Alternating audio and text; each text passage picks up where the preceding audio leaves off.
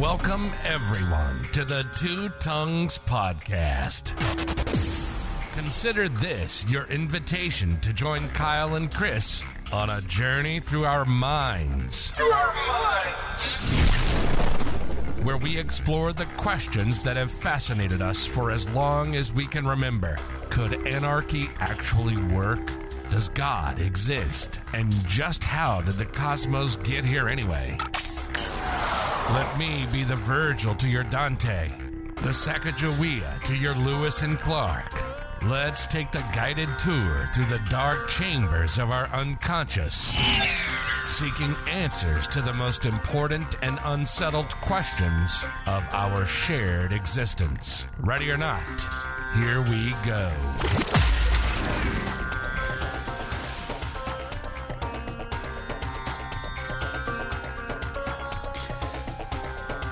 Good morning, everyone. Welcome back to another episode of the Two Tongues Podcast. Uh, Chris coming at you with another solo episode. Uh, we're going to do part two of Rudolf Steiner. We're just going to round out uh, round out the Rudolf Steiner book that um, that I gave you the first part of last week. Um, kind of seemed like there was some overlap. Uh, the, the first half of the book was um, well, it was a lot like the last half of the book, but it, the last half of the book had a lot more detail in it. So I thought it was worth sharing with you. Anybody who might have been interested in uh, Steiner's approach to the occult and the esoteric. I'll tell you what um, surprised me about Steiner after I've had a chance to think about it a little while. I think the thing that I find so interesting is that in this field, this this field of the occult, um, I guess I didn't expect to see people discussing mystical experience. Um, I don't know why. I don't know why. I mean, obviously, it's very closely connected to religion. Uh, it's very closely con- connected with ritual. When I think about the occult, I, oftentimes um, ritual magic comes to mind. Um, Neo pagan folks come to mind. Um, you know, the the Wiccans of the world and the neo pagans of the world um, whatever those folks do for their own um, spiritual uh, rituals, uh, the Church of Satan comes to mind, and I don't I don't mean any disrespect by that when I when I when I bring that up in the context of the occult. I just mean these are the kind of things that come to my mind. Um, also, things like seances and uh, divination, you know, casting lots or bones, um, reading tea leaves, you know, all kinds of things like this. Uh, they're really cross cultural. We see these sorts of, I don't know if you want to call them superstitions. I think that's probably disrespectful, so maybe I won't. Um, but that's the kind of stuff that came to mind. I never thought, and obviously that's all connected to religion and spirituality. And you know, if you think that if you think that there's magic in the world and that you can do a spell and cause some effect in nature or on some other human being or on your own future, if you think you can read the future or divine, you know what I mean? If you think any of that stuff is possible, then you must believe that there are supernatural attributes to experience. You must imagine there are supernatural forces in the world that are either part of you or maybe, um, you know, can be manipulated by you. These are all prerequisite ideas to any of the occult stuff that I just brought up. And so there's obviously some spiritual overlap uh, between you know ordinary religious people, philosophers that are interested in uh, religious ideas, um, and these occult type people. Um, I don't know why I was so reluctant to put them in the same camp. I guess ignorance, man. I guess I'm just going to be quite honest with you. I, I didn't spend much time on. I didn't consider it, right? And what I was surprised with with Steiner is somebody who's talking about practices that can that can be done to develop occult faculties within yourself, to develop senses and experiences that are potential for folks to have some sort of spiritual reality, but we're just sort of blind to because we don't exercise the right muscles. And Steiner says, look, if you exercise the right muscles, you, are going to be able to not only perceive, but participate in a part of your reality, and a part of your experience that has always been there, but has always been invisible to you. And, you know, I wouldn't be particularly convinced by it. But as I read through it, what I find is that what Steiner is pointing to, what he's trying to get you to, is not some kind of strange magic, right? It's not some kind of hippy dippy occult thing that you can easily write off because what it do, what it seems to be is instructions for how to have a mystic experience all on your own. Now, if that's the purpose of the occult, if that's the purpose of ritual magic and divination and all these and all these things that you might brush off as fanciful, if that's the point of all of it, then I've misjudged the entire field, the entire discipline. I've misjudged it entirely. So I, I think that's probably true for a lot of occult people, and maybe I'm going to have to give some more attention to some of those people. Um, Rudolf Steiner was kind of an interesting place for me to begin. I think because when he talks about all of these faculties, um, spiritual faculties that you can develop so that you can experience things in the world that are there but invisible to you, that sort of thing, what he's describing really are practices that will remind you of, well, they'll remind you of Buddhism, for instance. They're also going to remind you of the depth psychology of people like Carl Jung. Um, you can imagine, like, just take as an example something like the placebo effect. We don't understand that one bit. But what seems to be the case is that through the effort of your will or perception, that people have the ability to impact their physical body, their immune system, um, all sorts of things with the power of their mind by either fooling themselves. You, some people think of placebo that way, um, or by willing themselves. And there's a tremendous amount of real evidence of real physical effects of the placebo effect, the mind affecting the body in a way that science has no way of explaining, at least not a satisfactory way of explaining. And then because meditation is such a part of it, um, it reminds you of Buddhism. It reminds you, I mean, the idea, the goal of these exercises is to come outside of yourself, which is exactly what the Buddha did when he reached enlightenment, you know, to separate yourself from the emotions and thoughts that you have so that you don't identify with them. And that's exactly what the Buddhists say when they talk about attachments and how to get rid of attachments because those are the causes of, um, you know, suffering in the world and pain. So there's so much overlap that, you know, I can't write off Buddhism. I never even thought about that. I can't write off mystic experience. I fucking had one myself. Can't write that off. So here I here I see somebody coming at this from an occult angle, and I see so much overlap in legitimate spiritual areas that I feel like I have to I have to give this some credence. A um, couple things before we jump in.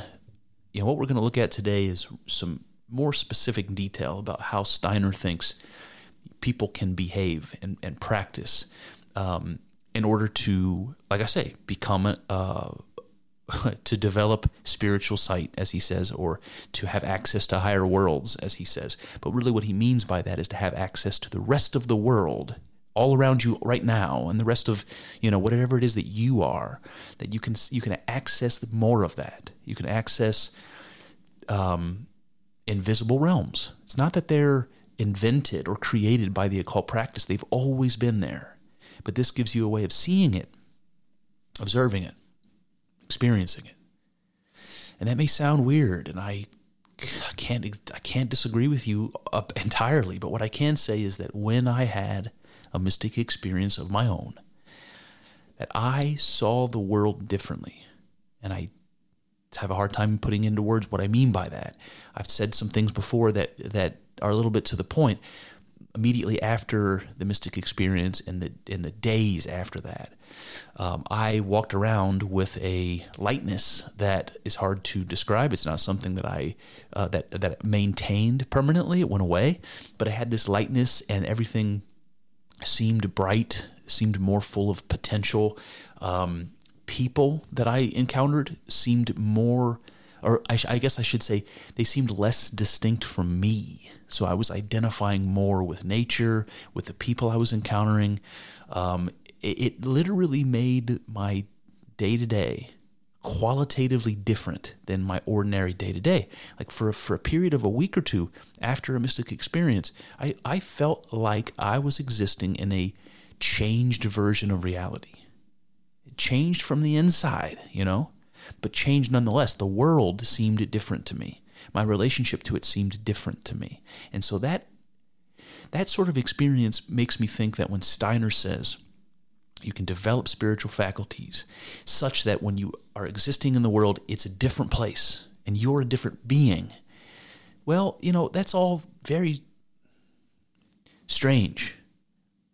But I kind of understand what he means. It doesn't it doesn't seem impossible to me. I can't write that off, so I have to take it seriously because I had something like this. And I want to know is what is what I experienced what Steiner is describing? And is what he says true? That you can through exercise of your will and discipline you can have a mystic experience? You can cause yourself to have a mystic experience all on your own maybe whenever you want right? I mean just have one of those experiences and i don't need you know any psychedelic drugs or substances to facilitate that. It's it's endogenous. It's something that's a potential within me that i can make happen. Well that sounds very appealing to me. You know if you've had a mystic experience you kind of know what i mean. There's a little bit of a dragon chasing situation there you know when you have such a profound experience you you want to have it more you want to have it again and um, imagine if that was possible for you just kind of on demand. So, anyway, before I jump in, I want to say the way that uh, Steiner talks about developing these faculties, seeing the spiritual world, what he calls the higher world, um, well, it reminds me of a quote from Plato. Uh, so I want I want to read this to you. I think I, not really because it's like going to add much to the conversation. I just think it's fucking cool. So I want to I want to read it to you. So Plato, Plato talks about this idea. Uh, I'll probably mispronounce it. N O U S, nous, maybe.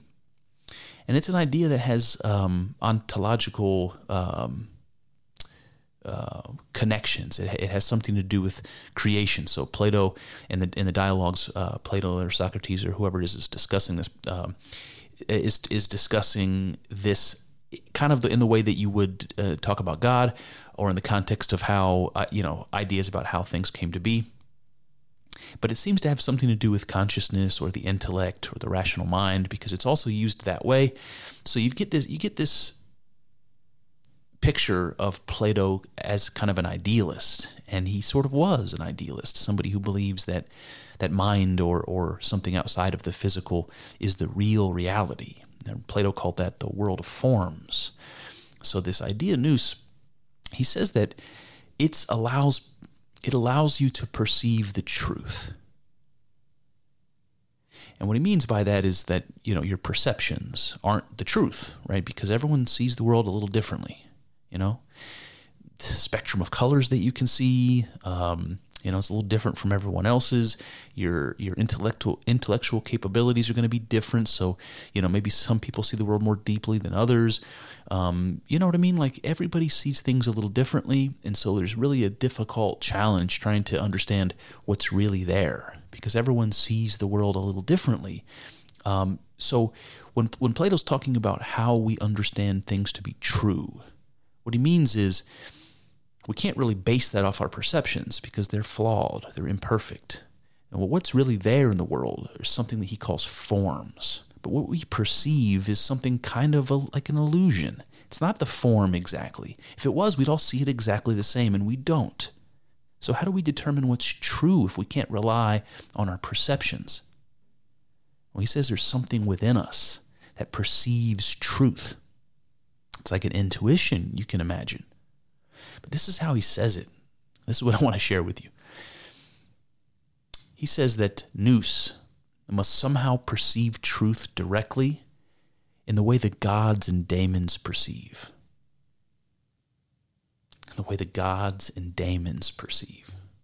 So, this ancient Greek Plato is talking about a different way of perceiving.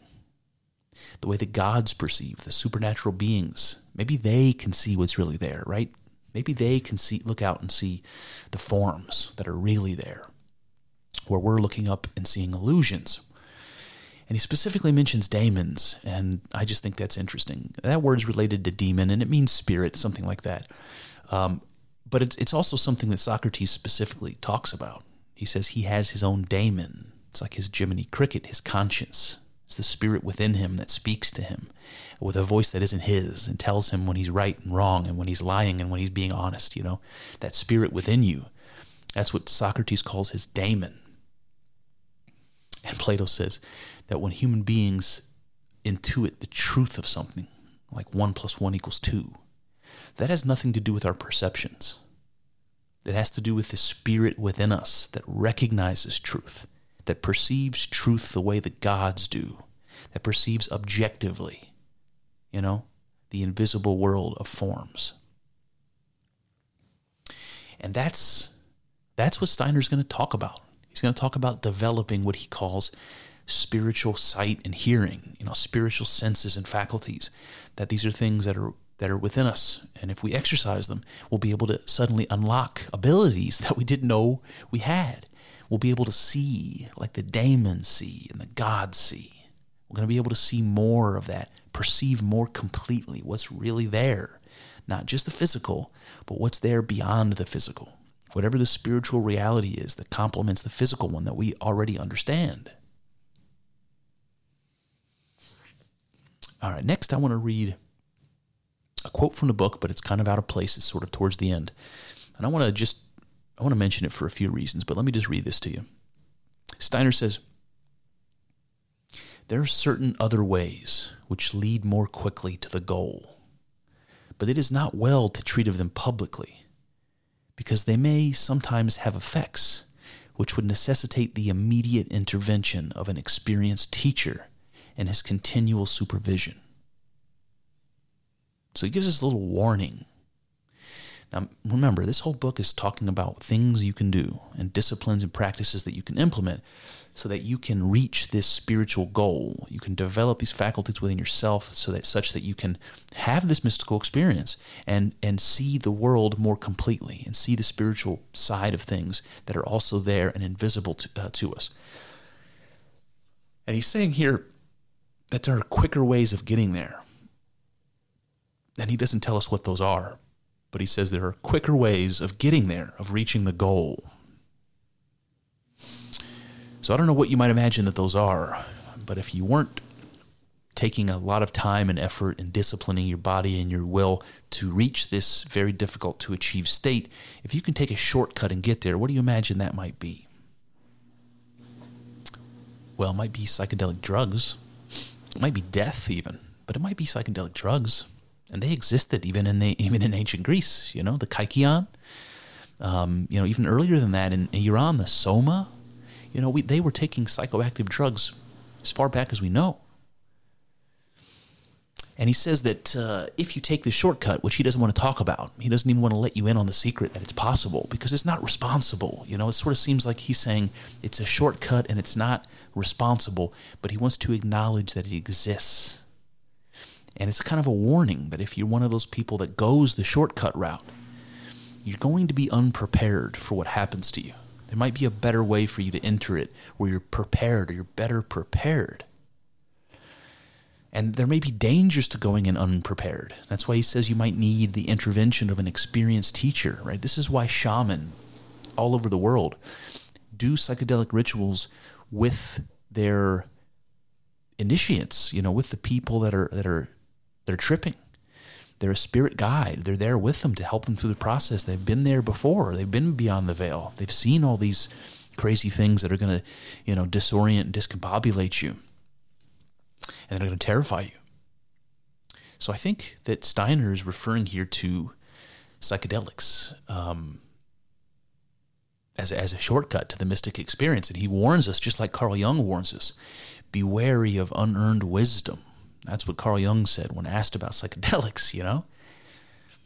So I think that's probably worth saying right off the bat. What, what's also worth saying right off the bat is that my psychedelic, or excuse me, my mystical experiences were psychedelically induced. They were the shortcut route.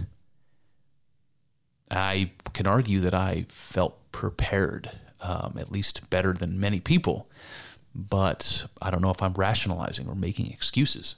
I'm just being honest with you. Okay, so let's start. Let's get into it. All right, so How to Know Higher Worlds. This is the book by Rudolf Steiner. The last half of the book, um, we talked about this, you know, in the first episode. We got an intro- introduction to the types of things that Steiner suggests we should do. Um, he talks about meditation a, uh, a lot. He also talks about embracing and eliciting this experience of awe and the emotions that are that are uh, going to arise in you when you have that experience. You know, and you're standing at the you know the entrance of a grand cathedral in Europe, and you look up at the, the spires and the stained glass, and it's just uh, incredibly beautiful and large, and it makes you feel small and, and, inadequate. The same thing is true looking up at the starry night sky, looking up at, at, a, at a mountaintop, um, you know, from the base. All of these kind of things that you can imagine um, make you feel that way, that experience of awe. And focusing on those emotions, focusing on them. So you've got this meditation, you got this meditation that's designed to get you to see, well, to come outside of yourself, you know, and also to isolate your emotions and feelings and focus on them. And it seems like Steiner's saying that if we do this, if we focus on our emotions and our thoughts and things that uh, are, are internal and less on what's external, if we can separate them, that that's going to start to exercise these muscles you know, for lack of a better word, these spiritual muscles, these spiritual faculties that we don't practice ordinarily. So our world has gone a different direction. We no longer practice, we don't exercise these muscles. But if you do, if you do these things, that you're going to slowly start to begin to experience the world differently. And that there's a goal, there's a peak experience that happens, or that's, a, uh, that's possible. That's something like a mystical experience that he describes.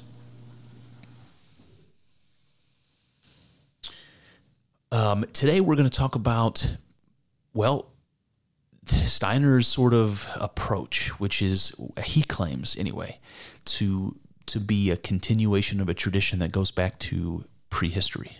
Like this is a practice that's been developed and people have done um, for thousands and thousands and thousands of years.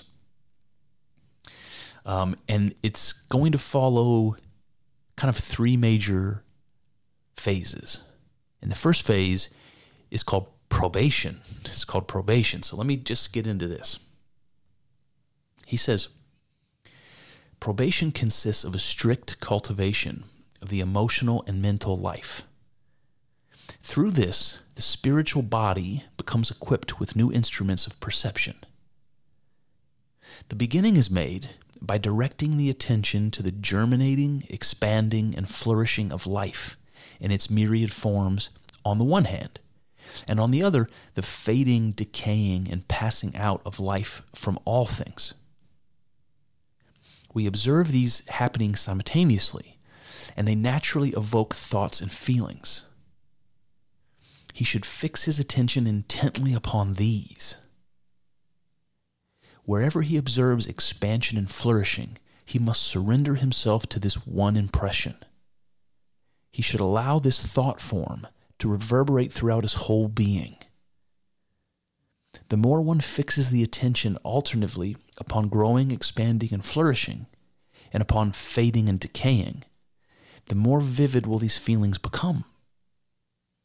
The organs of clairvoyance evolve themselves from the spiritual feelings which are thus evoked. Okay, so you kind of see this in more detail. During this probationary period, um, we're being told that somebody who who's an initiate, somebody who wants to learn this occult way, should notice that all around them things are being born and dying. And you should focus on that. And that's obviously very true. We all know about the cycles of nature and birth and death and everything else, and you know it, it's it's fundamental to nature. We understand that. So, but we're going to focus on these two sort of opposing things: birth and death, creation and destruction we're going to we're going to focus on the emotions and the thoughts that come up come over us when we when we try to focus on on these these ideas, and then we're going to try to isolate those feelings, isolate the impression it makes on us, so we know how it makes us feel, and try to understand what that means. And the more we do that, and the better we get at that, the more we're exercising these spiritual muscles, these spiritual faculties, and getting them to actually work. We're waking them up, or making them stronger, that, that sort of thing. And there's two things that occur to me in this first opening bit here that focusing on birth and death simultaneously, well, they're opposites, and there's a paradox there. You know, am I am I focusing on this impression I'm getting from birth or from death? Or from both? What what is this? What am I supposed to be doing? It's not clear actually. So we have a we have something that is is a bit of a paradox, and it reminds me of well things we say all the time when we talk about the idea of God and the oldest symbolic ideas of God, because what comes up is this idea of the Ouroboros, that what was present in the beginning of time, according to our oldest myths and according to you know um, our oldest ontologies, was something, a very hard to define something. And the best way that, that they can describe this is by saying it's the union of opposites. It's man and woman together. So usually they're two gods, like in the Mesopotamian creation story. It's um, the gods um, Marduk and uh, no, excuse me, Tiamat and Apsu. So the female and, and the male, they're together, and and you can think about this in all sorts of ways. But if you can imagine opposites that make up everything if you can put two things together that that capture everything there's lots of different things that you could say that that is it could be masculine and feminine it could be conscious and unconscious it could be potential and actual subject and object it could be all kinds of ways of, of, of understanding that but if you try to imagine those things together you have something like a paradox it's hard to imagine what that is but it's also this exercise it's, it's a very interesting exercise because it makes you wonder what could it be? What could it be when you combine opposites? If it's not nothing, what could it be? And, and symbolically, you can see that if you join opposites, like a man and a woman, that when they come into union, you know, that you can imagine this sort of a sex act. That what happens when when opposites come together is a, is a generative act. It's something is being created. And this is what comes to my mind when you're being asked to focus on birth and death simultaneously. That's the same paradox that, that the Ouroboros represents.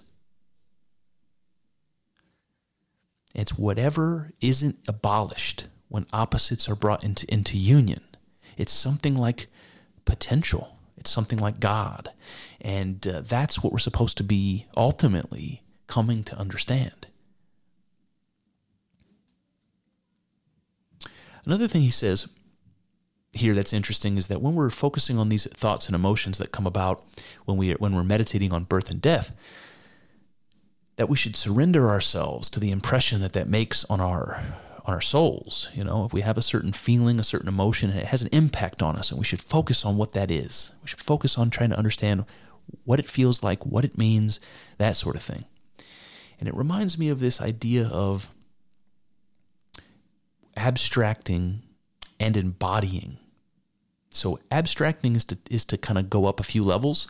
If you say to yourself, you know, I feel pain, you can abstract that away and, and take yourself out of the picture and say, there is pain. What is that? Right? So you can abstract this idea out out of the personal context. You can abstract that away from yourself. But you can also embody that, right? You can embody pain. You can be in pain. And if you are in pain, if you are in pain, you sort of become the experience of pain.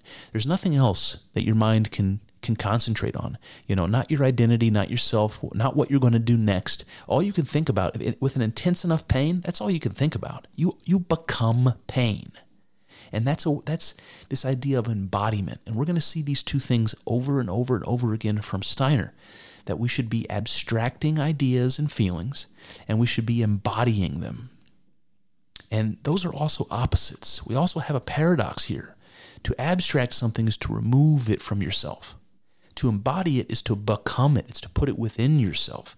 So you have this exercise where you know you're supposed to be continually abstracting and embodying thoughts and feelings and emotions. And what that seems to tell me, again, it's a paradox, just like the Ouroboros, just like the the, the concentrating on birth and death and this this opposition. Um, so you have the same sort of thing paralleled with abstraction and embodiment.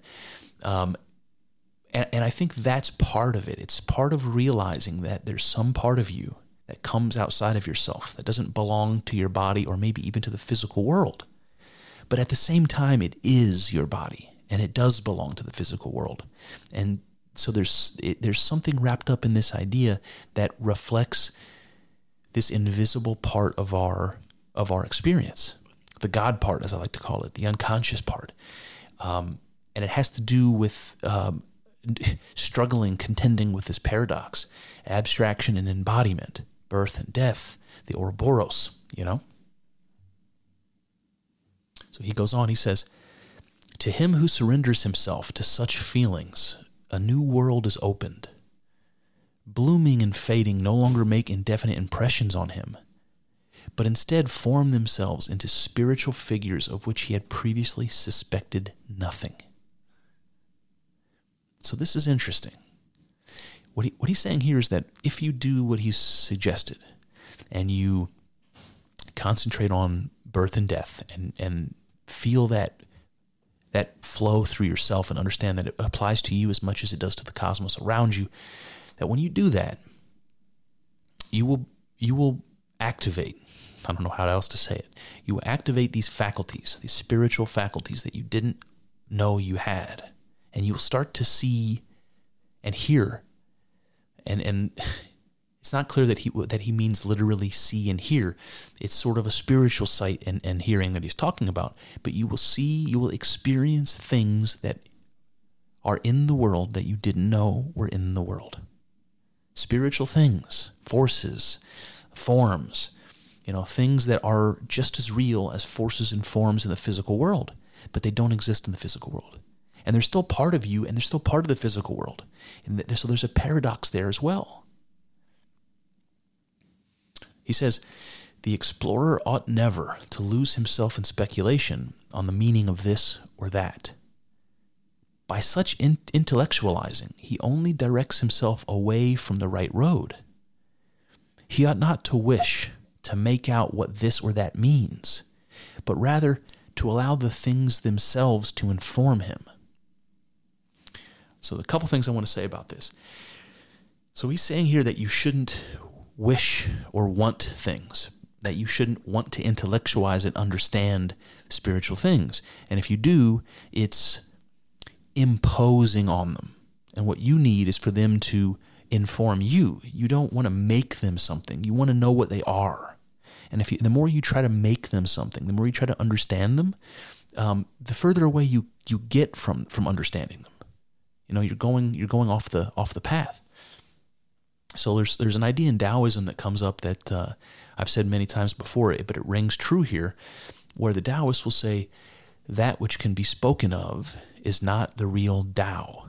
You know, and Tao is this well, it's the spiritual force that that makes everything work, uh, makes the cosmos work and, and consciousness work and all that. It's uh, that's what the Tao is. And the moment you open your mouth and try to explain it, you're off the path. So there's something like this that's going on.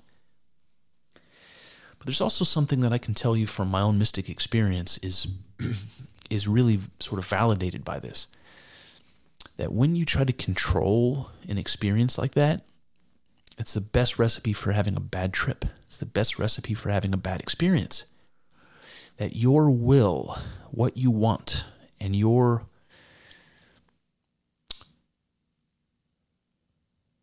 hmm, limitations, I guess, like the words and the structure that you're trying to impose on this experience so that you can understand it, are taking away what's critically important about the experience. Like you are you're not doing yourself any favors, you're not doing justice to the experience. You're trying to you're trying to control it, you're trying to change it and you don't even realize it. So the only way you can allow this experience to to play out is to stop doing that, to let go, to stop contending with it, to stop pushing back, stop trying to put it in a box, stop trying to put boundaries around it, stop trying to understand it.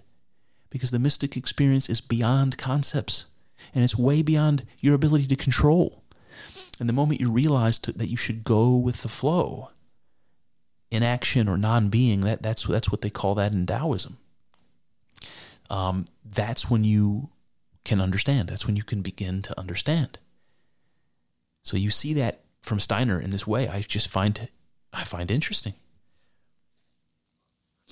Also, what he says here is that you shouldn't try to make out what things are, what they mean, but you should allow things to inform you. You should allow the things in themselves to inform you. And that's funny because things in themselves that's a, phys- a philosophical phrase you know when when you hear that if you're if you're familiar with philosophy you immediately think of the word noumena you think of Immanuel Kant you think of Plato things in themselves are the objective reality that we don't see and I said earlier when we are talking about Plato and forms that what we see is our perceptions and there's something like illusions they're not identical so that they're not accurate. We know that. They're not telling us what's really there exactly. Um, the world of forms, like that Plato talks about, this is what Kant calls things in themselves. We don't ever see those things. They're not part of our perception. And what he's tell, what Steiner's telling us that we should do is allow these impressions that we're getting from our experiences of the world.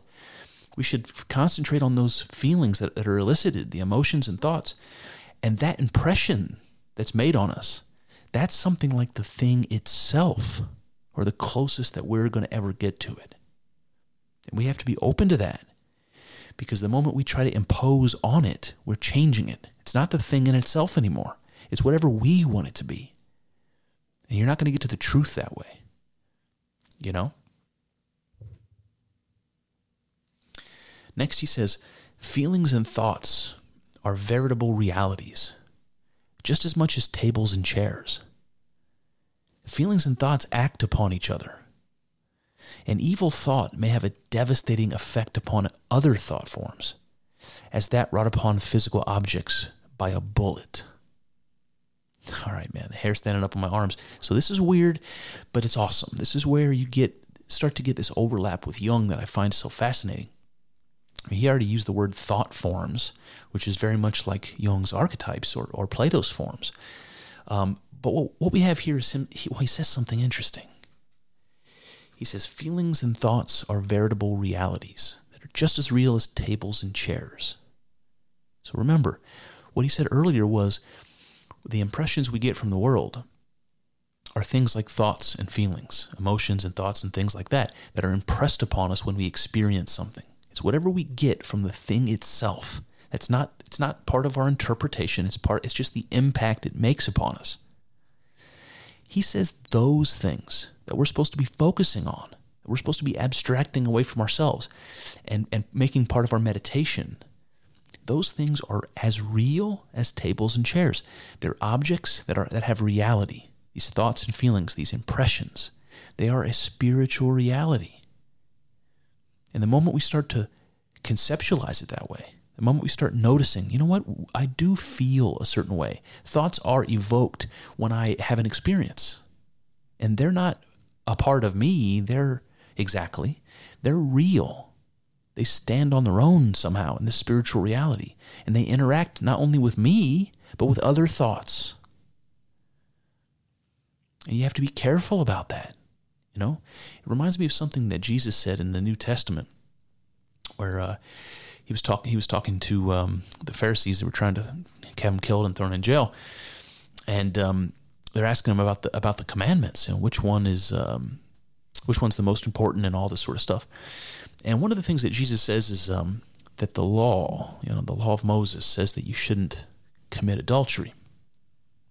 And then Jesus says, "But I say unto you."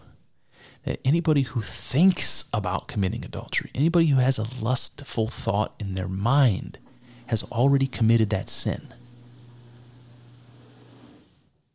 And so that I think makes it well it changes the per, the perspective of the law, but it also tells you something interesting about thoughts and feelings that they are real, just like Steiner's telling us, and that they that they can impact other thoughts and feelings and people, um, you know, just as just as much as a physical thing can, just as much as a bullet can, as he says.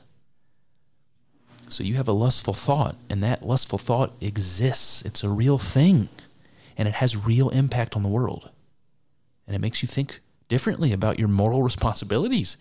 It makes you feel differently about disciplining your mind and your thoughts, you know? What do you mean I can just have a random thought and I don't even know the kind of cascade of effects it's going to have on reality beyond me? I think about the state of our uh, society in, in the United States today, and I think about the ideological warfare that's going on politically. And I can't help but see these thoughts and feelings as doing battle. They're doing battle right now, and they're having real physical impacts on the world. People are getting deplatformed. They're getting fired. They're getting raised up into positions they, they don't they they they don't belong. They didn't earn, and they shouldn't. You know, there's all kinds of real things happening socially and politically. Changes to the to the education system, changes to the um, the policing system, changing changes to the um, uh, to the to the prison system, and on and on, and in the language, and on and on it goes. And those are real things. Those ideas that are floating around, they're they're they're not just ideas floating around. They're hammers that are destroying social institutions that are that are risking upheaval in in you know our culture. You know, they're real things.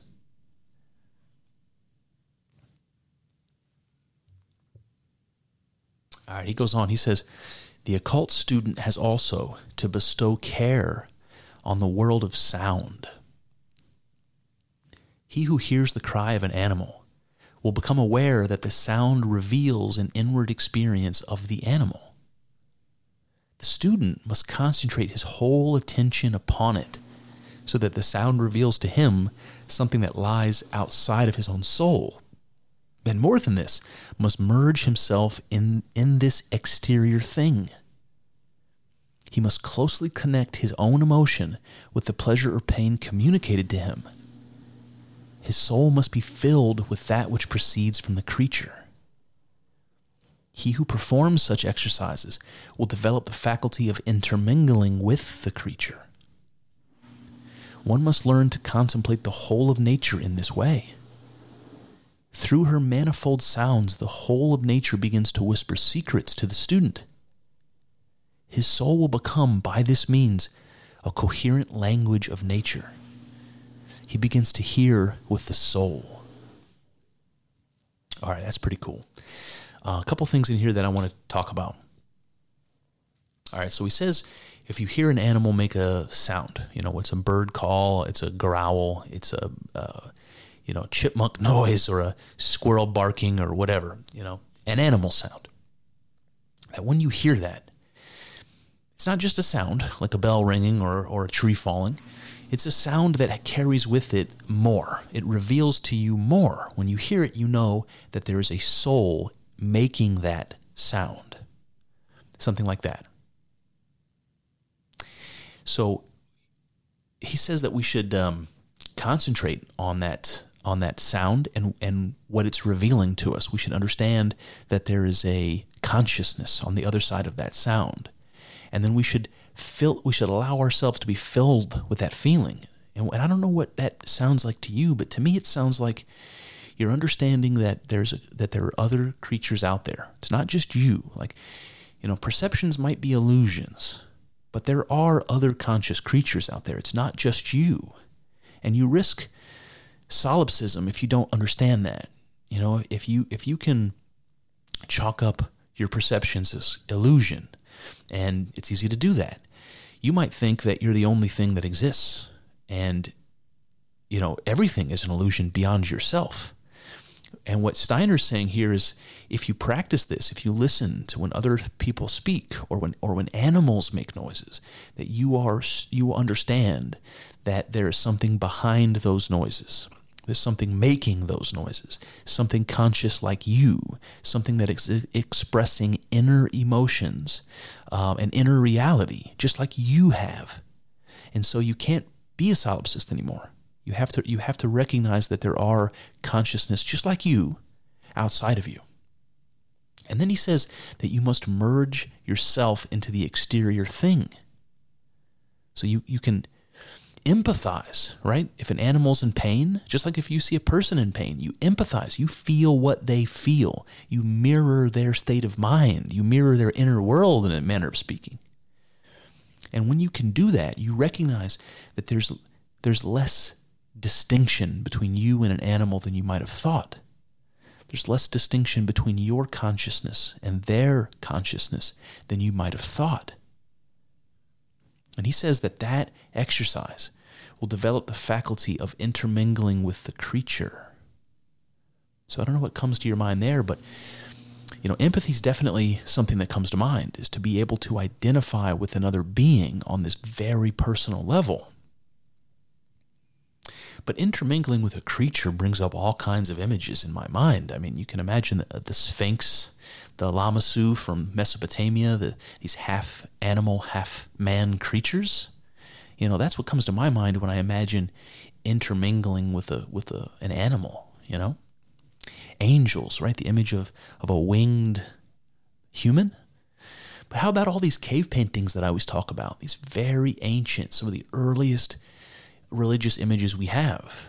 Um, the Birdman, um, the uh, the Lion Man, um, the shaman, the the sorcerer of Lascaux. You know, thirty thousand year old images of half animal, half human creatures. They're called therianthropes. You know, and I've always been fascinated by them. That they exist in religious images all through classical antiquity, in the modern world with things like angels, and going way back into our earliest art, you know, these prehistoric cave paintings. You know, I always wondered why. And it seems to me that this is this is exactly why. It's recognizing a connection of consciousness and life as a continuum, as different forms of one thing, you know? And if you can imagine yourself as just a different form of the same thing that's in other human beings or in other animals, it starts to bridge this identity gap between you and them, between subject and object, just like we talked about earlier when we were talking about the Ouroboros. And Steiner says, once we've done that, once we develop the faculty of intermingling with a creature, he says one must learn to contemplate the whole of nature in this way. So we're, we're going to have to imagine that there is a consciousness to all of nature, just like I, you have your own. And your identity with it, just like we talked about empathizing with the animal, is exactly that with the whole of nature. It's amazing. That's what Spinoza said. That's basically idealism or panpsychism in a nutshell. And anyway, in doing this, we, are going to we're going to hear uh, more. We're going to well, sounds are going to reveal more to us of the world than they once did when we start to see the world this way. When we start to hear with our soul, as Steiner says. He also says if someone expresses an opinion, the inner self will be stirring an assent or contradiction. All such assent or contradiction must be silenced in order that he may attain inward calm. So, this is also a very psychological and a very Buddhist uh, thing to hear. He's saying that while you're, while you're on the spiritual path, if somebody around you expresses an opinion, you might disagree, you might agree, but what you have to do is say nothing. Say nothing. You're going to want to, but you shouldn't.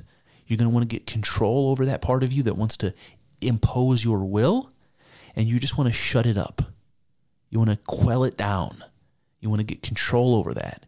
And that's going to facilitate this inward calm that Steiner says over and over again this sort of tranquility of mind and will that's needed to, to experience the spiritual world, that you're going to have to practice this, this internal calm and control over your impulses.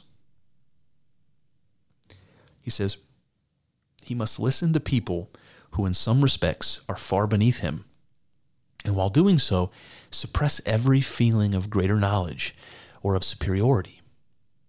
He who makes a practice of listening uncritically learns to blend himself with the being of another.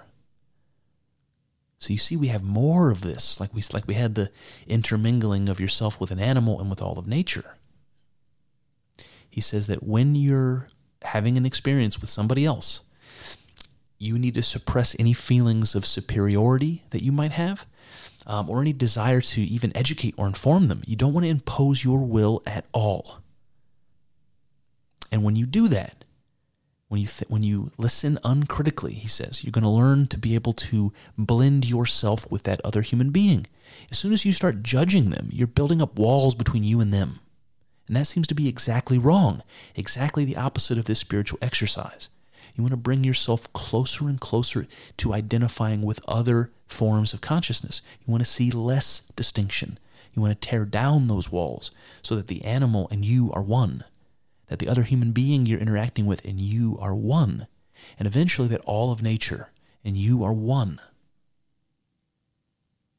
And that is exactly what the mystic experience is all about this mystical unity, being one with the universe. You've heard people say that before.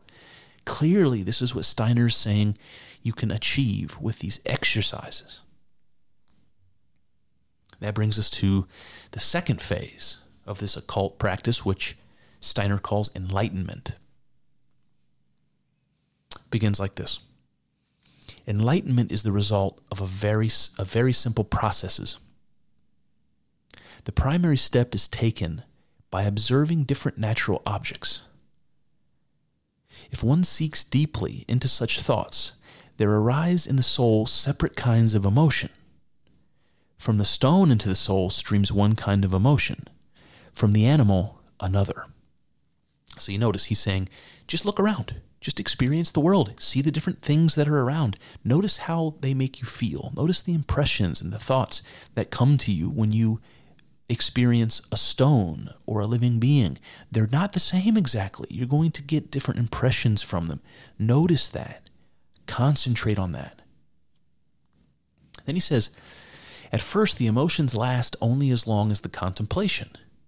Later on, they grow to something which remains alive in the soul.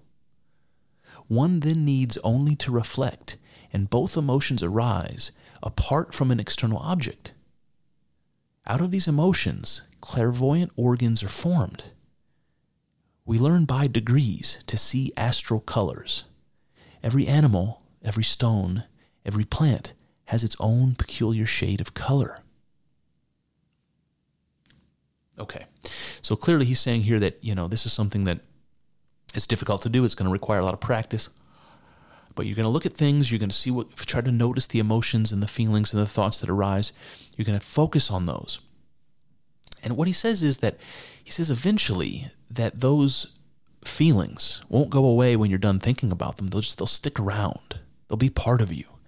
And that goes back to what I was talking about before when I was talking about embodiment abstraction, and embodiment. So, taking something into your soul and noticing it there all the time, it doesn't go away, but it's part of you. That's exactly what, what embodiment means, is to make these feelings a part of yourself. Then he says,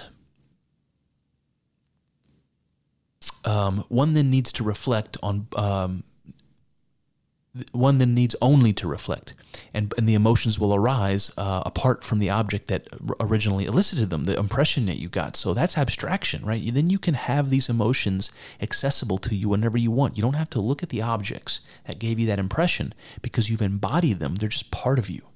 So it requires abstraction. You have to abstract the feeling away from the object, and then you have to incorporate it into yourself. You have to embody it. And so that's this paradox, this is simultaneously coming away from something and bringing it into yourself. And anytime you see paradox like that, especially when we're talking about spiritual things, these are clues to me that we're talking about mysticism. You know, the unknowable. That's why you get the feeling of paradox, because you can't make quite make sense of it. There's something beyond um, understanding going on. Now, he does say that, that clair, these clairvoyant organs are formed, the spiritual way of looking at the world, or the spiritual aspects to the world that become visible or become perceptible to you somehow.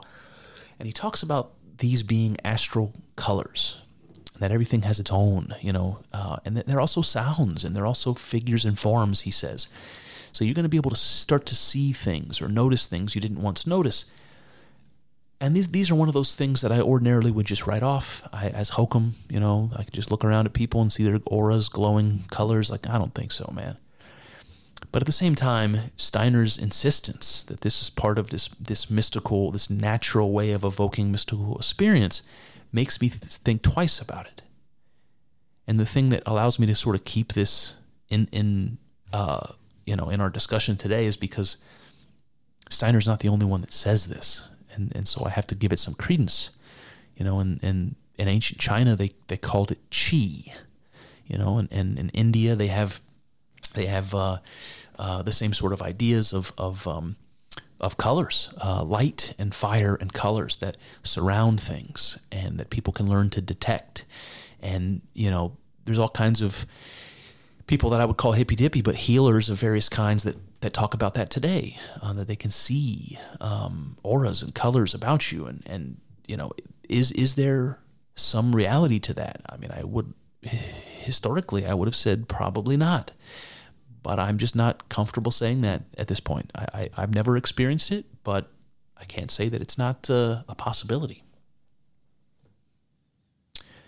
All right, then he says, if a man has acquired the faculty of seeing with spiritual eyes, he sooner or later meets with beings, some of them higher, some lower than himself. Beings who never entered into physical existence. Okay, so you've got these thoughts and ideas that Steiner says are real. They're real things that really impact the world. And when you begin to see them, they're going to take the form of beings. And some of those beings, well, Some of those beings, he says, haven't yet entered into the physical world. They're like potentials, right? It's like when you can see the spiritual reality, you're seeing something like potentiality. And I think that's beautiful because that's that's one of the best ways that I have been able to conceptualize God in my mind as potentiality, as whatever it is that makes things possible, you know?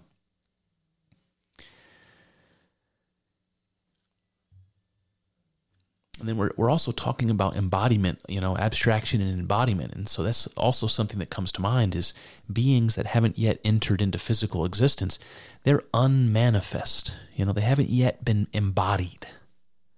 And so much of what steiner's talking about is embodying bringing into ourselves what carl jung would, would call integrating these spiritual forces into ourselves. I think that's interesting. All right he says the student must always be enlarging his sympathy with the animal and human worlds and his sense of nature's beauty. Everyone must say to himself, In my own sphere of thoughts and sensations lie enfolded the deepest mysteries, but hitherto I have been unable to perceive them. So it's pretty straightforward. He says we should always be working at enlarging our sympathies with the animal and human worlds. By that, he means exactly what we, we've said a, a moment ago. Continue to be able to identify with them, continue to break down the walls that separate you and them. Work on your empathy, work on your sympathy, work on feeling the way they feel, mirroring mirroring them, um, feeling yourself to be one with them, and uh, and the more you do that, the closer you're going to get to some some divine truth, some powerful fundamental reality. This is pointing again to the oneness, to the mystical unity, but we're, we're going to get there. Then he says something interesting here. He says, Everyone should say to himself, In my own sphere of thoughts lie enfolded the deepest mysteries. What does that mean? Within your personal consciousness, your own sphere of thoughts and sensations, right? Within your own consciousness, lies enfolded to the deepest mysteries. That's God. That's exactly what an idealist would say. That's exactly what I would say. And Steiner's saying it. That all you have to do is look into the thing that makes your thoughts and sensations possible, your own consciousness. And there you will find the deepest mysteries. And I, I think of that as the God within, is recognizing the God within. That's what the mystic experience ultimately does. And Steiner says that you've been unable to perceive them, and, and here you'll be able to perceive them within yourself. You know, if like if you're looking for God, look no further than your own awareness, you know?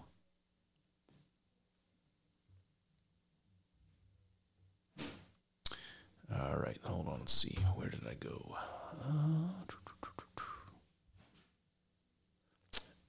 okay. All right, so now he says place before you the small seed of a plant. Describe the shape, color, and all other qualities. Then dwell upon the following train of thought. This seed, if planted in the soil, will grow into a plant of complex structure. Let him clearly picture this plant. Let him build it up in his imagination. And then let him reflect that the object in his imagination will presently be brought into actual physical existence by the forces of the earth and of light.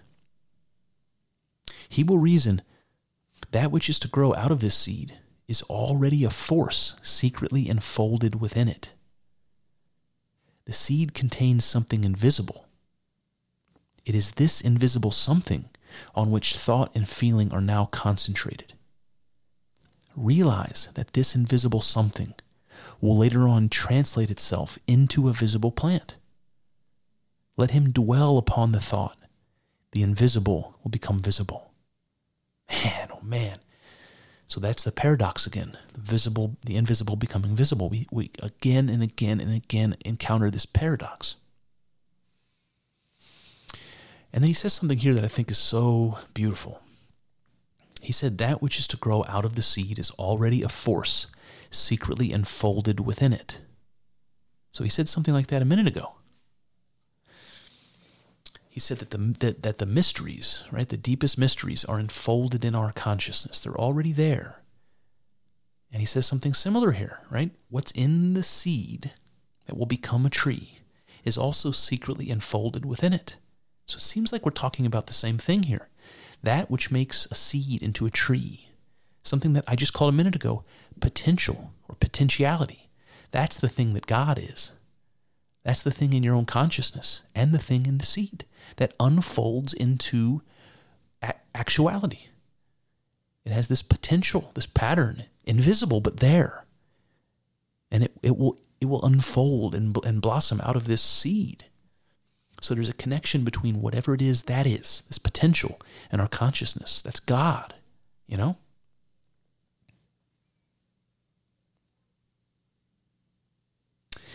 And this bit here where he says, let him reflect that the object in his imagination, when you're when you're picturing the tree that you know that will eventually come from the seed, he said will presently be brought into actual physical existence by the forces of the earth and of light. So earlier we talked about thoughts and feelings being real and actually impacting the world. Um, and i think this is related you know consciousness that's unfolding this this this god you know within the seed that allows it to become. That's a, that's a good way of talking about it. Philosophers talk about the difference between being and becoming. You know becoming is this constant transformation. It's it's it's potential that's moving you know? And and that's something that's real and actually impacts the world, you know? It causes the seed to open up and become a mighty oak, you know? What is that? And he says, particular stress must be laid on feeling with intensity that which one thinks.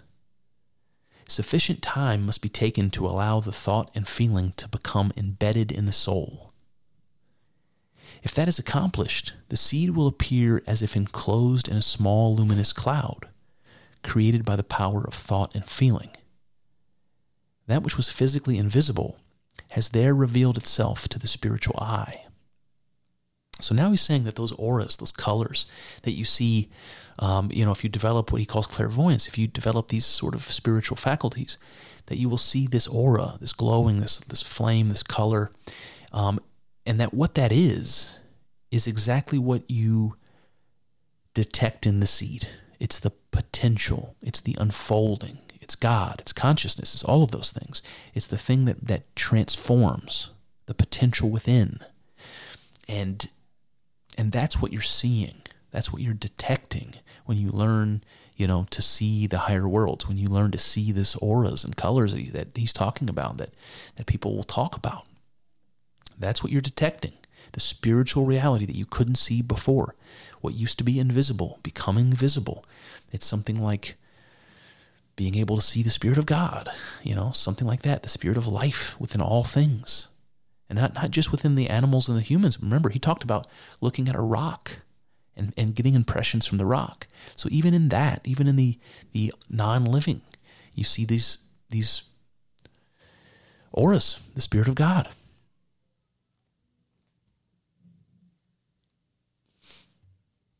And then he says, to the outer senses, a being at its birth, excuse me, to the outer senses, a being. Uh, I, I, must have erased a word that was important there. I think it's a it's a being exists at its birth and ceases at its death. Right. So that's how it seems to us uh, on the surface.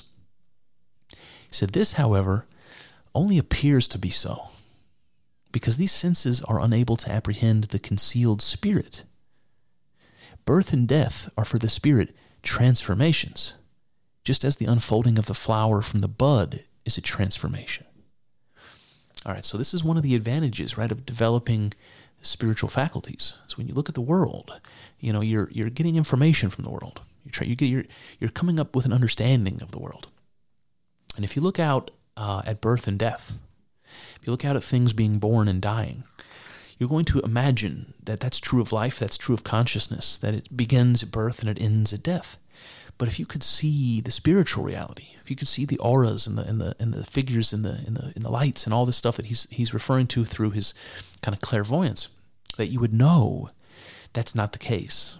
That the spiritual reality doesn't end and it doesn't begin. It just transforms from one form, from one state to another.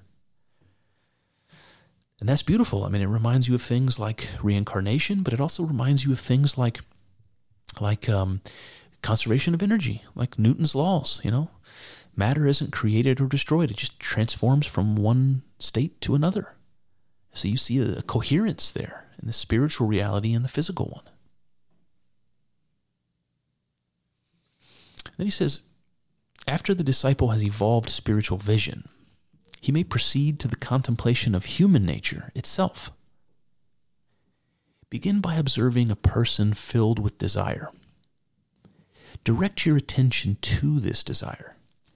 Then surrender yourself entirely to the contemplation.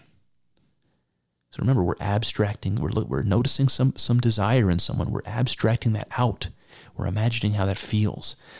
He says this contemplation is to evoke a state of feeling in your soul.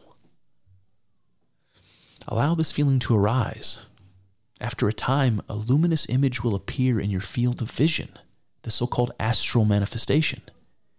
Freely surrender yourself to these spiritual impressions. So here he's talking about concentrating on desire, abstracting that out. So again, we're talking about abstracting and embodying again. But we abstract this feeling of desire that we notice in somebody else. We allow ourselves to feel it. So we have to have that empathy. We have to put ourselves, you know, in the feeling state of this person.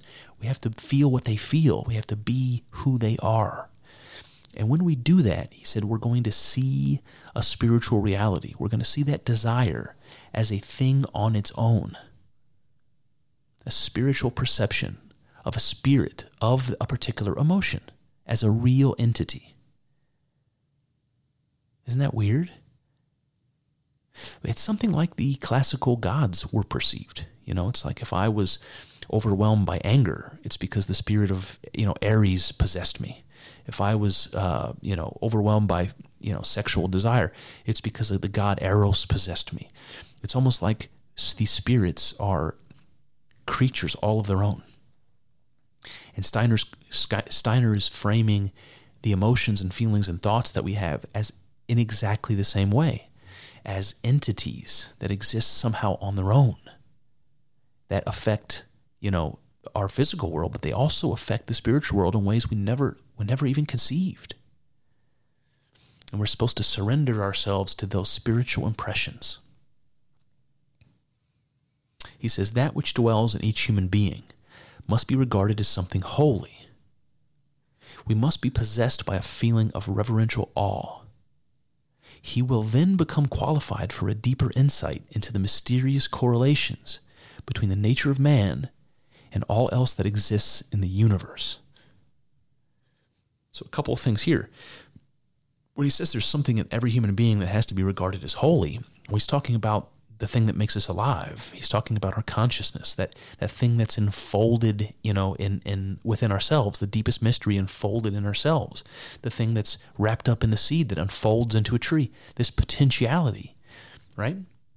That's something holy, and we should see, we should recognize it in each other and in all things. He says, then we'll be ready for a deeper insight into the mysterious correlations between man and everything else that exists in the universe. So, if that's not a tip off, if that's not foreshadowing, I don't know what is. The mysterious correlations between man and the rest of the universe, you know, it reminds me of Hermeticism as above, so below. What the world is like is what the gods are like. And that's what he's saying, something like this that there's correlations between what we are as human beings and the whole rest of the, of the universe. And we've already alluded to what that commonality is the mystery that's enfolded in us, the same mystery that's enfolded in the seed, that unfolds, this transformation that unfolds, that this is something that's associated with our consciousness, with our experience. And that's, that's something that I will call God, and Steiner's getting closer and closer to doing.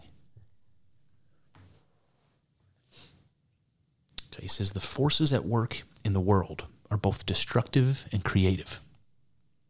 The initiate is to behold this march of destiny and see himself as interwoven with these forces.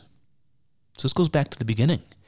We're going we're to concentrate on the forces of birth and death. We're going we're going to see that in ourselves the same as we do in the world. We're going to feel a certain way about that. We're going to focus on those feelings. And you notice that again, it's a paradox. Know, the destructive and creative. We're talking about the union of opposites. We're, we're confronting this, this paradox again. We have to see that within ourselves as a part of this process. And that image of everything that exists, both physically and spiritually, being part of a process, that's this oneness that we keep talking about, this mystic unity. That whatever it is we are, whatever it is we're doing, whatever is hidden and whatever's you know, obvious, all of that is part of one process. It's part of one something. And we're just merging and merging identity at every level until we come to this realization. Steiner says, Reasons which formerly influenced him will now disappear. He has done many things out of vanity. He will now perceive utterly how futile such vanity is. He has done much from motives of avarice. He will now be aware of the destructive effect of all avariciousness. Why is that? Why are you going to see these sorts of changes in yourself as you practice these spiritual things? You're not going to be able to act out of vanity. You're not going to be able to act out of avarice. Why? Because you no longer see a distinction between yourself and the world. Why would you act out of vanity if you are everything else all at once? Why would you act out of avarice when there's no difference between you and the people you'd be acting out on? You wouldn't. So the closer you get to this sort of cosmic identity, you will start to see changes in the way you see the world and then changes in the way you behave. And this is exactly how Jordan Peterson describes embodiment, by the way. It's like when people embody uh, a belief, they act it out. And they sometimes do that without ever thinking about it. You know, it's like you might not even know that you that you have a certain belief, but somebody who watches you can tell you you have it because you act it out. And a good example I've used before, but uh, it's a funny one, so I'll throw it in here. Uh, there's this example. I think John Stossel brought this up years ago, um, and it's just sort of a like a thought experiment. But it's like a, a college kid um, gets obsessed with the idea of communism, and he's taking a class on economics and writing about, about communism. And he writes a paper, and he he gets a good grade on it, and he's very happy about it. And he talks to the professor, and the professor says to him, you know, I see you you spend a lot of time, you researched it, you really got into these ideas, you seem to be influenced by them, they seem to make sense to you. The paper was well done. How about this? Since you seem to believe in communism, you got an A on the paper, you got 100, 100 points, right? You got a perfect 100. How about we give 20 percentage points from your paper to the people who got the worst grades? Right? That'll that, that'll be that'll be fair, right? You know, I can take from you because you don't need it and I can give to them because they do need it, you know? And you believe in communism, right? Don't you want that? And the kid says, fuck no. I spent all night, you know, researching that. And I spent two days writing it and, re- and revising it. I put all this work in. I'm not giving that. And the professor says, well, I thought you were a communist. You see, that kid wasn't embodying what he proclaimed he believed. If he was embodying it, he would have been 100% on board. He's a communist to each according to their own, or from each according to their ability, to each according to their need. He should be giving his points to the people who need it if he was a communist. So, this is an idea, this is an illustration of how embodying an idea is possible and how sometimes it's conscious and sometimes it's not. And people can think they have a belief, but unless they're embodying it, they don't really. And that's what that's what we're being asked to do. That's what Steiner is telling us to do. To embody these things.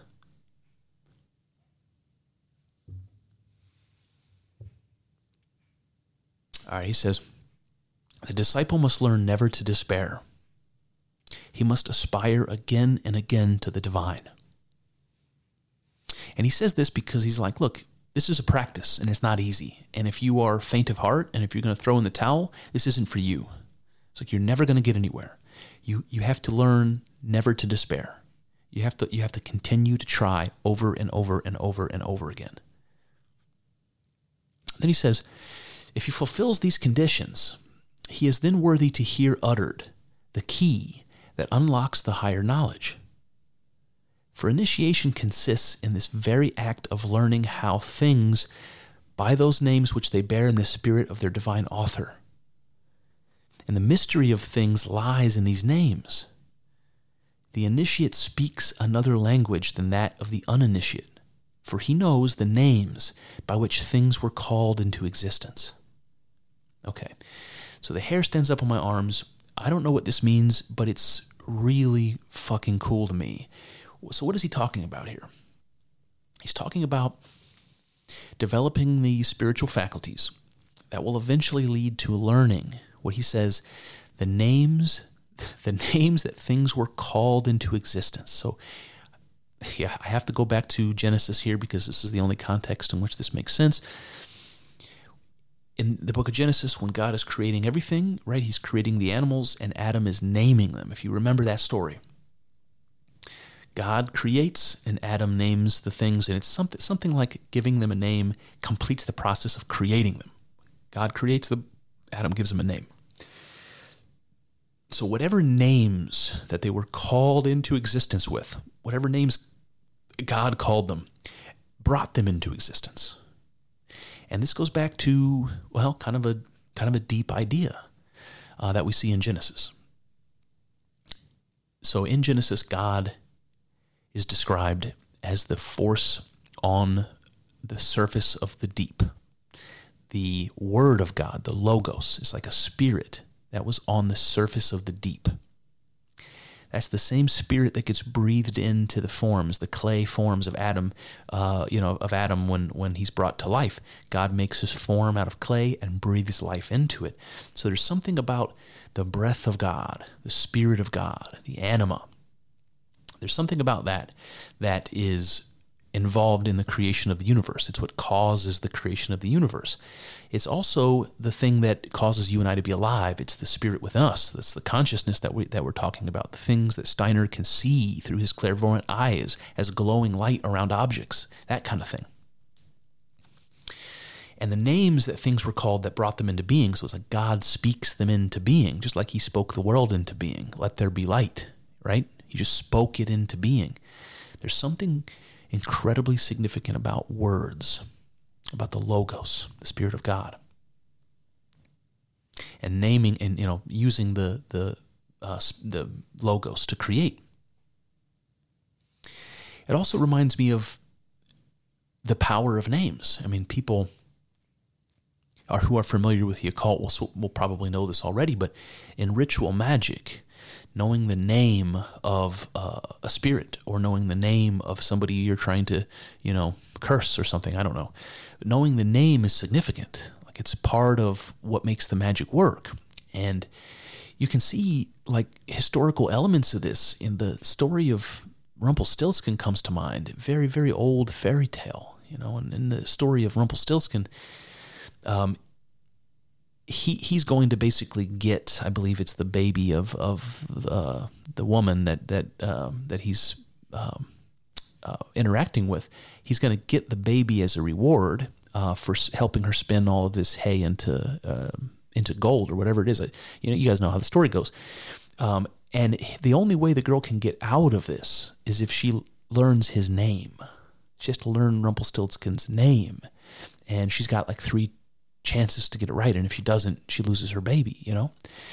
So, why is it that learning his name gives her power over him? And this is what, this is a whole constellation of ideas about the power of words, um, about the sort of magical power of words. Like, another another way of explaining this is sort of strange, but I'll try I'll try here is when you speak, there's something really strange that's happening. You've got ideas, information, concepts. You got things in your mental world that don't exist in the physical world. They only exist in your consciousness. And your consciousness has the ability somehow to manipulate your body to do what I'm doing now, to make coherent sounds and to express them into the world. And they're contagious in a way, you know? Like I breathe these words into the world and you hear them and you can understand an idea that wasn't in your head until you heard it from me. What happened here? It's like I was able to take this thing from a, call it a spiritual reality, a place that exists only in my consciousness. And I, I took something, an idea from that world, and I, I poured it forth into the world from my mouth. I vibrated my vocal cords. I vibrated these sound waves, and I caused these ideas to come from an invisible place out into the physical world where they can have an actual impact on things. And I, that may seem like an obvious thing to say, but it, in those in that context, it's an extremely spiritual and extremely uh, powerful idea. That consciousness has the ability to take something spiritual, something invisible, and to make it something physical and real. So that has something to do with the power of words and names. And this is what Steiner says will be bestowed upon you when you when you develop these spiritual faculties that you will know the names of things that were that were used to call them into being by God in the beginning and that somehow gives you what it gives you some sort of connection with or spiritual control of creation.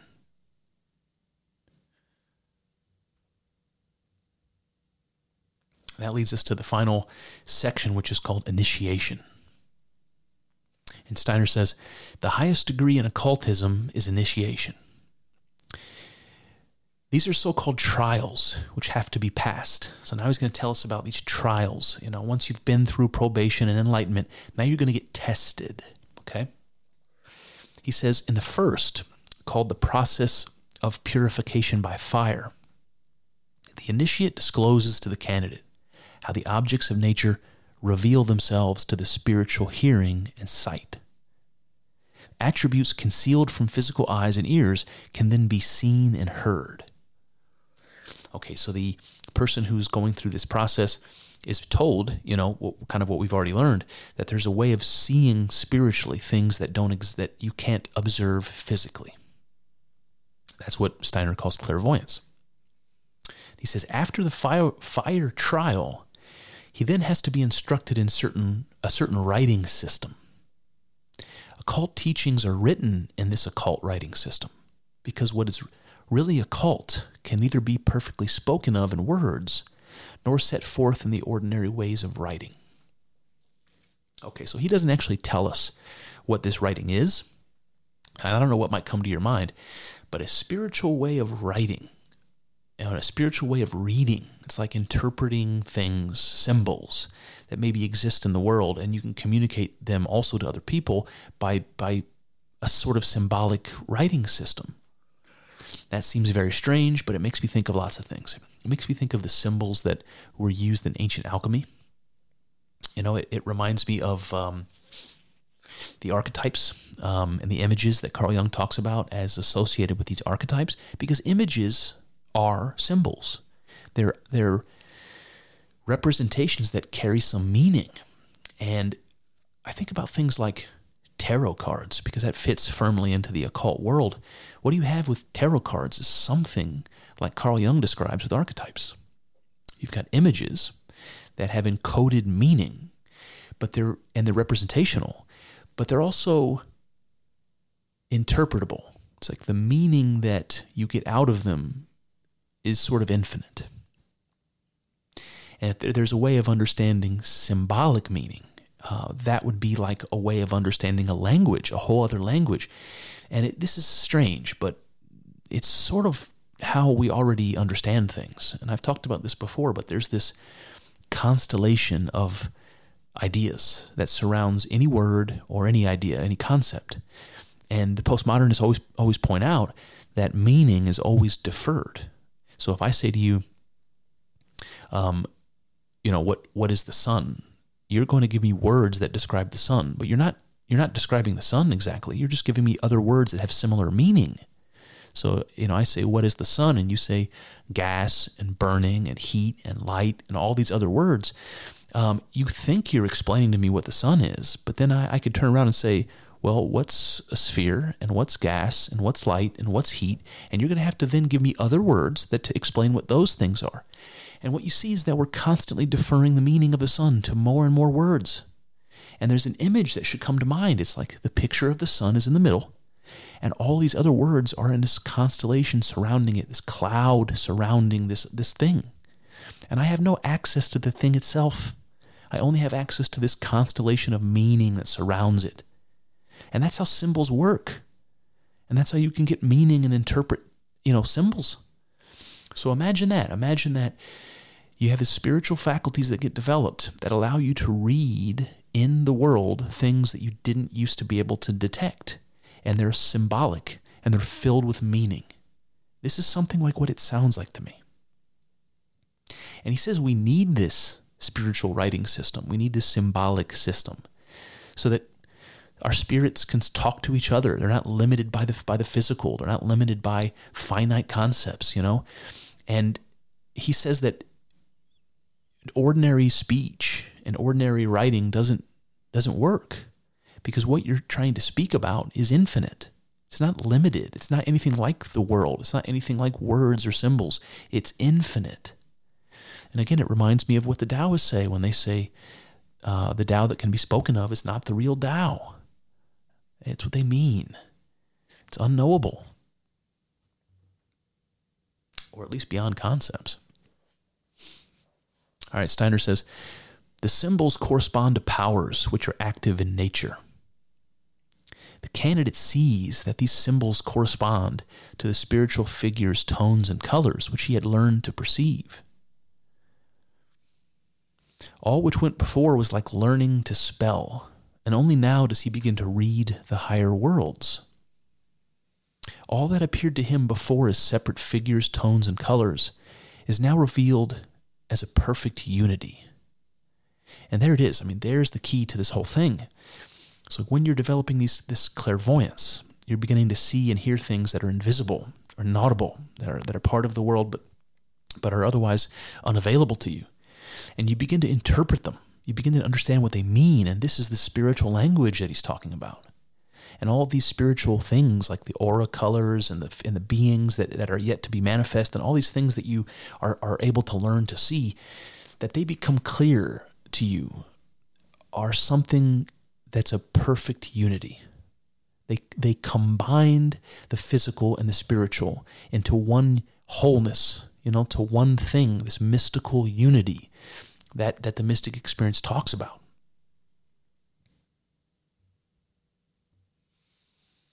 And he goes on, he says, Now that the student has learned the mystery language, he must prove whether he can move with freedom in the higher worlds. He must prove that he can act from inner promptings. The teacher will set before the pupil certain tasks. He has to find the way to what he is to perform by means of the mystery language.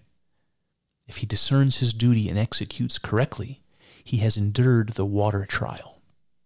Okay, so you can imagine the final trial here is the uh, the student being given a, given a task, but he's not told how to accomplish it. He has to be able to see and interpret the spiritual realities. He has to read that spiritual language, understand the meaning all by himself, with no help. He has to he has to understand the spirit well enough, and he has to have access to that uh, clearly enough to know what he has to do without any help. And if he manages to do that, then he's like a self actualized being. And Steiner says, in the higher worlds, our wishes, inclinations, and desires are causes that produce effects. So we understand that our, our thoughts, our ideas, our wishes, our desires, those are causes that produce effects. They're, they're actually active in the world, they actually make a difference. So, disciplining your desires and thoughts are just as important as discipline, disciplining your, your body and mind. Steiner says, keeping the higher secrets ever present in the soul, he must be absolutely at one with the higher truths. He must manifest them in, in living actions, even as an ordinary man eats and drinks. They must become part of oneself and express themselves through one's very being. So you see this idea of embodiment again. Once you learn the higher secrets, you have to bring them into yourself. He said, you must manifest them in living actions. You have to become them and live them out. Live out this this well this this enlightened principle that you understand you're one with the universe and then you act in the world as though you are one with the universe. And that creates certain changes in your behavior right? You're going to be a kinder person. You're going to turn the other cheek, as Jesus said. But why? Because you are the same as everything you encounter, identical. It reminds me of a line from Shakespeare, from Romeo and Juliet. I'll probably butcher it, but it's something like, um, shoot, Romeo's talking to Tybalt, I think, and he says, "The reason I have to love you." Oh boy, I'm butchering it. He's basically he's basically in a life and death str- struggle with uh, Juliet's cousin, and he's trying to explain without telling him he married Juliet that the reasons he has to love him are going to prevent him from from fighting from from fighting to the death or he doesn't want to kill him because they're you know they're they're they're you know related now so that's what happens when you have this spiritual unity and this oneness it changes your behavior because you the reason you have to love everything around you is a matter of identity it's you so, yeah, you're going to do what Jesus said. You're going to do unto others, right? Because you are them. All right, Steiner says it must always be remembered that occult training is perfected not by external processes, but by subtle alterations in the life of thought and emotion. And so this is interesting. This is, this is him saying that it's not about the practices that he's laid out, it's not about doing them.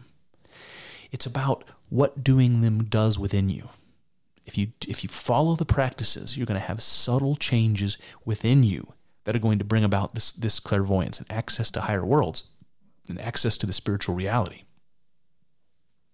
He says one must encounter face to face his own faults, failings, and unfitness. They can be removed only by self illumination. Self knowledge is difficult, for the temptation to deceive oneself is immeasurably great. So, in, in the first episode we did, he talked a lot about being uncritical and not judging. And I think this is related. He's like, you shouldn't be um, critical and judging others because it's something that will prevent you from identifying with them, from, from unifying your identity with them. And that's a huge obstacle to the mystic enlightenment. But you have to do the same with yourself. You have to come face to face with your own faults, failings, and unfitness. You have to see that you are, in many ways, no better than the people that you, you know, previously maybe looked down on. You have your own faults just like everyone else. We're all imperfect. We've all fallen short of the glory of God, as they say. But you have to become aware of that. You have to become conscious of that. You have to get rid of those uh, feelings that might have held you back. Um, and uh, and the and the temptation to do that, he said, is immeasurably great. Right? That's protecting our ego. You know, we don't ever want to be wrong. We don't, you know what I mean? We we don't ever say we're sorry. You know, we we have to get over that.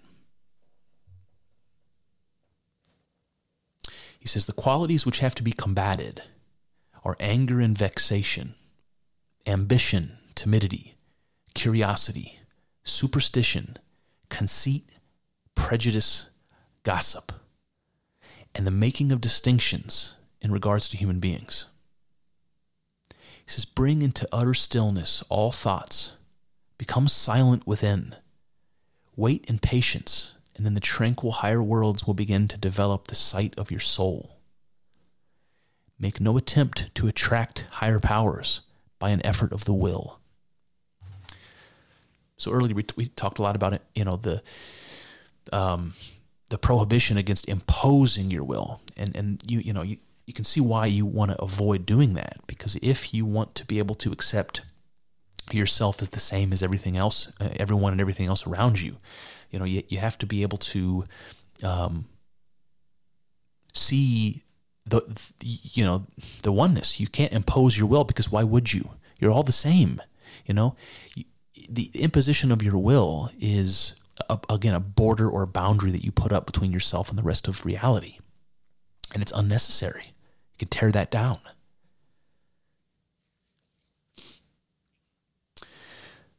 Um, let's see. Uh, he's, he's, in the beginning, he's talking about all these qualities that should be combated, and so these are exercises that you can focus on. It's like when you get angry um, or irritated. Um, those are those are feelings that you should work on uh, quelling. You should you should work on getting control over that. Um, you know, remember anger and, and uh, ambition and all these things he's talking about. They're like standalone beings. You know, they're like something that is to be seen as not a part of you, like a force acting within you, but more like something acting upon you. You know, you have to you have to be able to get above it. You have to rise above these these um, forces that are pushing and pulling you from the inside. You have to become master of yourself. And then lastly, you know, you, you, have to avoid prejudice and gossip. And you can think, you know, that makes sense if you're trying to, if you're trying to uh, foster a, a, you know a feeling of, of unity and identity between you and other people you know certainly want to be don't want to be talking shit about them because you're just talking shit about yourself you know? You're not going to gossip about them. And then more to the point he says you have to stop making distinctions between yourself and other other beings. That's exactly it. Then he says the student must realize that his thoughts and feelings are as important for the world as his deeds it is as pernicious to hate a fellow being as to strike him. This goes back to the understanding of thoughts and ideas as being powerful in the world. They're not just in your head; they're powerful. You know, um, just like Jesus, just like Jesus said, you know, it's not enough to to not cheat on your wife. You have to avoid thinking lustfully about anybody else. Otherwise, you're just as guilty. Thoughts are powerful, and we have to recognize that, and we have to rise above that. He says, by perfecting oneself, one accomplishes something not only for oneself, but for the whole world. So long as one cannot believe in this worldwide importance of the inner self, one is not fit for discipleship. Whew.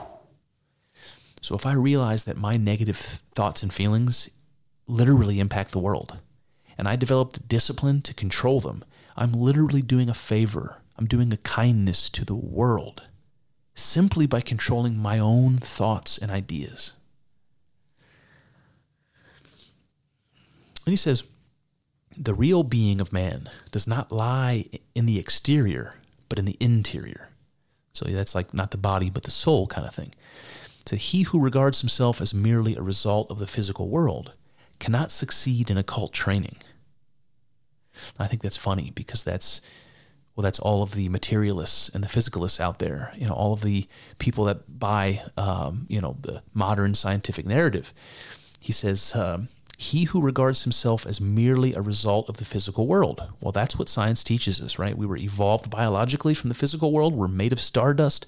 You know, that's what we are. Nothing more than uh, uh, the result of the physical world and processes. Someone who thinks that can never succeed in occult training because there is more to the world than the physical. There's some, there's more going on. David Chalmers proved this proved this point when he talked about consciousness in, in his book The Conscious Mind. He said consciousness does not supervene on the physical.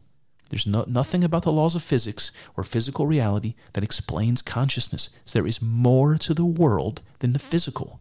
And if you think that's all there is, never your your blindness will never allow you to make any progress spiritually. I think that that fact is part of the reason. It's a big part of the reason for the social unrest and the cultural disturbances that we're seeing in in our modern world. So this pre- prevalence of atheism and this process of convincing people that we know everything there is to know and that there's no mystery to the world and that the soul and spirit and psyche are, are nonsense. And it's like we're missing half of our reality and we're pretending like we're not and and we're fucked up over it. All right he says external forms are regarded as worthless by those who do not know that the internal must find expression in the external. So he's, here he's kind of pointing the finger at the at those two spiritually minded people, which is an interesting you know contrast. So we, we said something about the materialist phys- physicalist types, and now he's saying people who think external forms aren't important. People are only concerned about the spirit, um, you know, and the invisible w- realities.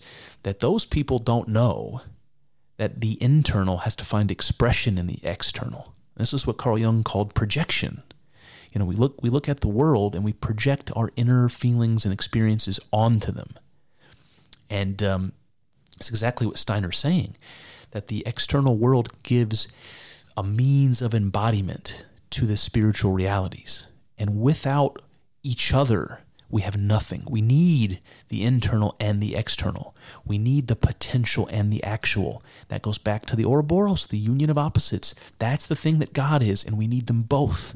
If we get too bogged down on the physical, we're hopeless. If we get too bogged down on the spiritual, we're hopeless. We need to understand the necessity and the power of both. It's something like a process, like Alfred North Whitehead told us. There's a the secret of reality isn't isn't a deity exactly, but it's a process. It's a back and forth between the potential and the actual, the subject and the object. It's whatever the Ouroboros represents this eternal process.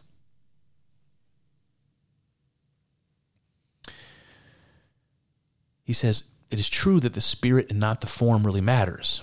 But just as the form is void without spirit, so would the spirit remain inactive as long as it could not create a form. So this, this internal world, the spiritual world, needs form. It needs the cosmos, the material reality, in order to be embodied, in order to exist, to be actualized. He says, one must realize that one's existence is a gift from the entire universe. Absolutely. He will learn to sacrifice for, for the world his whole being. He who cannot enter into such thoughts will be incapable of that all inclusive love which is necessary to attain higher knowledge. The love of man must be slowly widened out into a love for all of existence. So anybody who's ever had a mystic experience knows what that's all about. It's not just a feeling of unity and oneness. It's accompanied by a dramatically powerful wave of love and acceptance and comfort. Love is such an important part of it. And just ask any hippie and they'll tell you. And he says, slowly widening out um, into a love for all existence. Like that's the process that we're supposed to be going through and, and, and that's connected to what we've been saying all along. it's widening out our consciousness, widening out, widening out our identity to encompass other things, other beings, until we can encompass all of the cosmos, all of reality. That that's what the mystic experience is about. It's tearing down the walls and becoming one with the universe, of loving your neighbor as yourself, as Jesus said. That brings me to my conclusion. I've spoken a lot in the past about mystical experience, including my own. I have not held back, but admitted readily that these experiences can be induced, as was the case for me. In these discussions, I'm often asked what it means to induce an experience, and if psychoactive substances are necessary to achieve them. This is an important question for the seeker who is uncomfortable or unwilling to partake of psychedelics, and equally for one who is adamant about properly earning such a profound experience. The way of shaman and spiritual masters of old provide paths of this sort.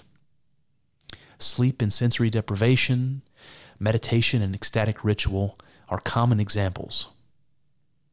But there is another tradition, another path which Steiner is attempting to communicate. He claims that higher worlds can be reached by following a set of practices that stretch back into prehistory and connect such disparate movements as the pre Socratic philosophers, the mystery cults of classical antiquity, the medieval alchemists, and, as it turns out, the mystics of every era. The connection Steiner makes between the occult and mystical experience came as quite the surprise to me. I suppose I imagined that occult practice was intended to provide some form of power or control over the forces of nature, or else provide access to some supernatural faculties of, to my mind, questionable validity. My mind references smoke and mirrors, magic, crystal balls, and divination. But mystical experience never made its way into the mix. In retrospect, the current that flows through these, that there is more to experience than meets the eye, is very much the same. In this light, I reopen my mind to the possibility that there is something worthwhile in the esoteric pursuit. I believe Steiner's occultism is a system designed to naturally elicit the same kind of mystical experience spoken of by the psychonauts no drugs required. What I wrote off as smoke and mirrors turns out to be a careful psychological training designed with one goal in mind achieving mystical unity. With this in mind, let's re examine the exercises prescribed by Steiner. Firstly, during the pro, uh, probation period, the student is told to contemplate the forces of nature towards birth and death, to see those same forces operating within himself the student is told to hear in the sounds of nature an outpouring of emotion and to identify his own emotion with them. Why? So that the student begins to see his self as part of a larger connected process beyond his physical body. Next, during the Enlightenment period, he is told to recognize the emotions elicited by objects in the world to see that they somehow impress upon our souls. He's told to contemplate the potential within a seed, which is invisible but is continually unfolding into being. Why? So that the student realizes that there are realities which impact us without physical causes, and thereby call attention to the fact that there is a non physical aspect to ourselves and to the world. And finally, during the in- initiation period, the final task becomes recognizing that all of reality, including the spiritual, forms a perfect unity, as Steiner calls it, of which you and I are a part. We are part of the unfolding of the cosmos. We are the perfect unity, the mystical oneness. We begin with a feeling of awe in order to come outside of ourselves And in so doing, we see the divine perspective, the unity of all. From this, we come slowly to identify with the oneness, to outgrow ego, as it were, and to become the God we've always been. Well, there you have it. That's one avenue explored, but infinitely more still to go. I hope you enjoyed thinking along with us. I know, I know. It's not easy work. Thinking. It's hard and full of uncertainties, but I'm grateful for the company as we trek through this together. Here's to hoping that the juice is worth the squeeze. See what I did there? Let's find out together in the next episode.